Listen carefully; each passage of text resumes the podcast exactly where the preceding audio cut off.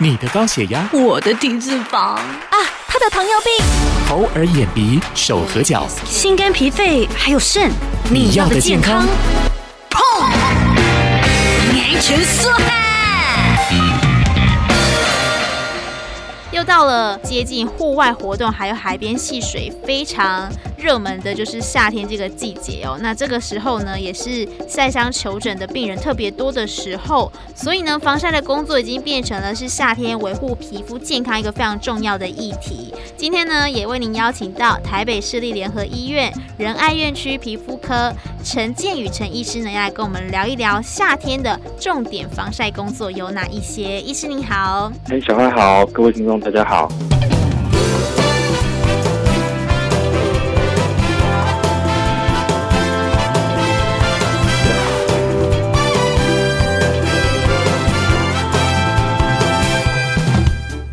防晒呢，它可以预防皮肤的黑斑，还有老化等等的病变。但是，什么叫做适当的防晒呢？首先，我们先要了解到，到底阳光对我们的皮肤是有什么样的坏处？一般我们的可见光其实并不会直接造成我们皮肤的伤害，最主要会造成我们皮肤的伤害是不可见光的 UVA 还有 UVB 这两种。那我们希望能够去挡掉的就是这个不可见光的 UVA 及 UVB。最适当的防晒当然是可以直接隔绝，譬如我们在室内啊，或者是穿长袖的衣服，它可以完全直接隔绝掉这种阳光的照射。那如果没有办法做直接的隔绝的话，我们可能会用一些可能防晒的用品啊、防晒乳啊之类的用品去做防晒。那我们希望的就是不要到皮肤晒红、晒伤的情形，所谓适当的防晒。是，那医师刚才说不要让皮肤晒红到晒黑，可是那像阴雨天或者是清晨外出的时候，感觉阳光没有那么的明显，那这时候也是需要防晒的吗？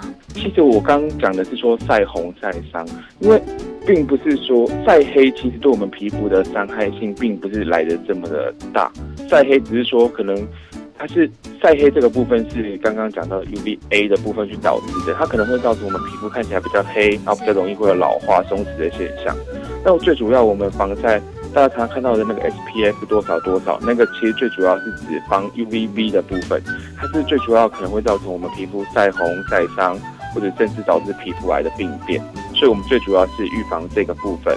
那主持人提到这个阴雨天啊，清晨外出是不是也需要防晒？其实我们刚刚讲的，并不是说可见光才是我们真正需要去预防的，不可见光我们也需要去预防。这种 UVA、UVB 这种这种部分的话，其实在清晨啊、阴雨天啊，其实它还是会有一定程度的透进来，甚至在我们在室内，如果是大片玻璃的话，它也有可能。经过折射进来，所以其实还是最好是涂一点点适度的防晒乳会比较，再出门会比较好。这市面上有一些可以选择的防晒系数，刚刚就也提到一个 SPF 跟 PA 加，那这个数字啊，它是越大越好吗？呃，很多人第一个我们要先了解什么是 SPF，什么是 PA。SPF 的话，它最主要是针对我们的呃 UVB 的这个部分去做一个防护。那 PA 的部分最主要是针对我们 UVA 去做防护。那以皮肤癌这件事情来讲的话，呃，最主要是 UVB 会去造成的。所以所有的防晒产品几乎都可以看到，一定几乎是百分之一百一定会写 SPF 多少多少。可是你不一并不一定会在每一个产品上面都看到 PA 多少多少，因为 PA 这个部分，其实在我们东方人，我们我们比较喜欢美白这个部分，会比较常看到。就如果市面上的产品的话，可能比较偏日系啊、亚洲这一边的产品，会比较容易看到这个 PA，因为它我们东方人会比较在意这个美白的部分。那像因为西方人他们的话，皮肤癌的比例蛮高的，所以他们更在意的是这个 SPF 的部分。对，那你说数字是不是越大越好？其实数字越大，它的防晒效果当然是相对于来讲越强。可是有时候数字越大，它里面的化学成分啊，或者是其他的，不管是化学成分或物理性成分的，它需要的防晒物质越高。那如果是物理性成分的话，它可能会去堵塞毛孔啊。化学性成分的话，可能会比较容容易造成皮肤敏感的问题。想要问一下医师，因为我们一般人都觉得防晒的用品，它擦起来就是会油油的，然后黏黏的感觉。那市面上有一些，它可能就会强调说，它擦起来就会很清爽，像水一样的那种感觉。它的防晒效果，这两个是有关联的吗？呃，其实这个问题也常常被问到，就说，哎，你怎么擦这个擦上去怎么会油油的，很不舒服？或者是说，哎，擦这个上面蛮清爽的，可是为什么擦完皮肤会红红的？那其实一般来讲的话，我们刚刚有提到说，我们的防晒分物理性的防晒跟化学性的防晒。那物理性的防晒的部分，它的分子比较大，那它通常也比较不容易造成皮肤过敏。可这样的坏处就是会擦起来油油的，甚至会有一点带有颜色，看起来白白的。因为它是使用物理性的，直接去把阳光挡掉这样的一个作用。那我们会擦起来比较清爽的那个，都是属于化学性的防晒。化学性的防晒它的分子比较小，它是利用里面的化学成分去把那个阳光做一个折射或吸收掉。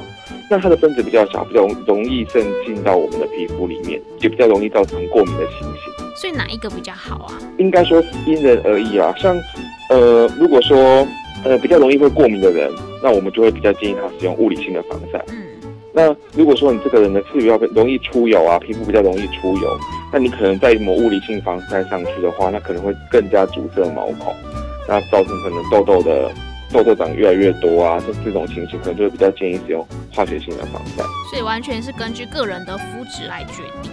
对，现在很多妈妈啊，开始从小孩的婴幼儿时期就要把他们照顾得很好。在这个婴幼儿的防晒乳液跟成人的防晒乳液当中，大人可以用的，小孩子也可以用吗？呃，应该这么说啊。其实一般来讲，我们会想说，婴幼儿适用的防晒，基本上大概都是纯物理性的防晒，很少会写婴幼儿防晒里面还含有那种化学性的防晒在里面。就像我们刚刚讲到的。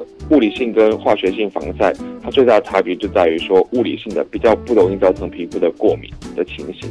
小朋友的肌肤比较敏感，所以大概大致上就是用物理性的防晒在小朋友身上会比较好。那可以用在小朋友身上的，基本上用在大人身上，原则上也都没有什么太大的问题啊。但是如果像主持人讲的，用在大人身上，就不一定每个都适用在小朋友身上。因为有的时候大人我们会用的一些里面化学性成分比较高的，有很容易造成一些皮肤的刺激。那我们一般啊，医美除斑之后会去加强防晒的工作。那想要请问医师，什么叫做加强防晒呢？其实医美除斑之后的防晒跟我们一般情形下的防晒基本上是大同小异，没有到没有很大的差异。那当然最好的，我我譬如说做完雷射的病人，我都会建议他们。能够不出门，能够尽量待在室内，一段时间尽量还是不要出门，待在室内。因为我们做完除斑的地方，其实就跟我们有点磨破皮的伤口，其实有点类似。在这个时候，如果接触到太多的阳光，可能会造成皮肤的反黑的情形。那那个地方，其实我们一开始打完雷射的时候，可能下面会有一些伤伤伤口的情形。在这种情况下，也会比较不建议使用化学性的防晒用品。所以可以看到市面上很多标榜说，啊，适合说镭射术后的一些保养品、镭射术后的防晒用品，它大部分还是属于物理性的防晒，相对于比较不会去刺激到伤口这样。这几年好像也很流行，看起来比较健康的，有点黑黑的这种肤色哦。那市面上也是有贩售一些助晒油，那他们也有预防紫外线的效果吗？OK，很多病人也都会问到这个小麦肌的问题，他说，哎。医生我觉得我太白了，我想要弄得黑一点。那可是我到底应该怎么样让皮肤变黑？那我们当然让皮肤变黑有几种几种方式啊。第一个，我们就直接去晒太阳。那晒太阳，很多人就会担心说晒太阳会不会晒伤啊这些问题，所以很多人会去买这个所谓的助助晒油。那其实助晒油这个东西的话，基本上它里面并没有并没有含有太多的这个 SPF，就是防晒的成分在。它是助晒的成分，它并不是防晒的成分。当然，少部分的产品它会有防晒的成分，可是它防的大概就是防我们所谓的紫外线的 UVB，它防晒伤。那它不防晒黑，所以说它完全没有防 UVA 的效果的话，我们皮肤晒下去就会变黑。但是其实我们一般来讲，这种晒到小麦肌的，就我所知，并市面上很多它那个叫做防晒剂，它并不是一个真正的助晒剂。是利用一些化学原理涂在表面上，让我们的皮肤产生就是这种小麦色的小麦色的一个变化。那那个的话，跟照照射阳光其实并没有很直接的关系的。所以那个就只是一个假象。对，一般一般我们会看到的，应该会分成两种，就是我刚跟你讲的助晒剂。嗯，助晒剂的成分就是一些，嗯，就是它它里面有一些保湿啊，或者是维他命 A 啊、维他命 E 这些成分在里面，它是去有一点保湿啊，然后让伤，就是让皮肤比较滋润，但它里面的防晒能力其实并不强，所以像这样的产品，如果还去晒太阳的话，就还是有可能会导致皮肤晒伤的情形产生。嗯，那防晒剂的部分的话，就只是很直接让它一个产生一个一个皮肤的化学变化，它可能就会直接变黑，它跟阳光照射是并没有什么直接的关系。也非常谢谢医师的分享，谢谢。OK，谢谢你，谢。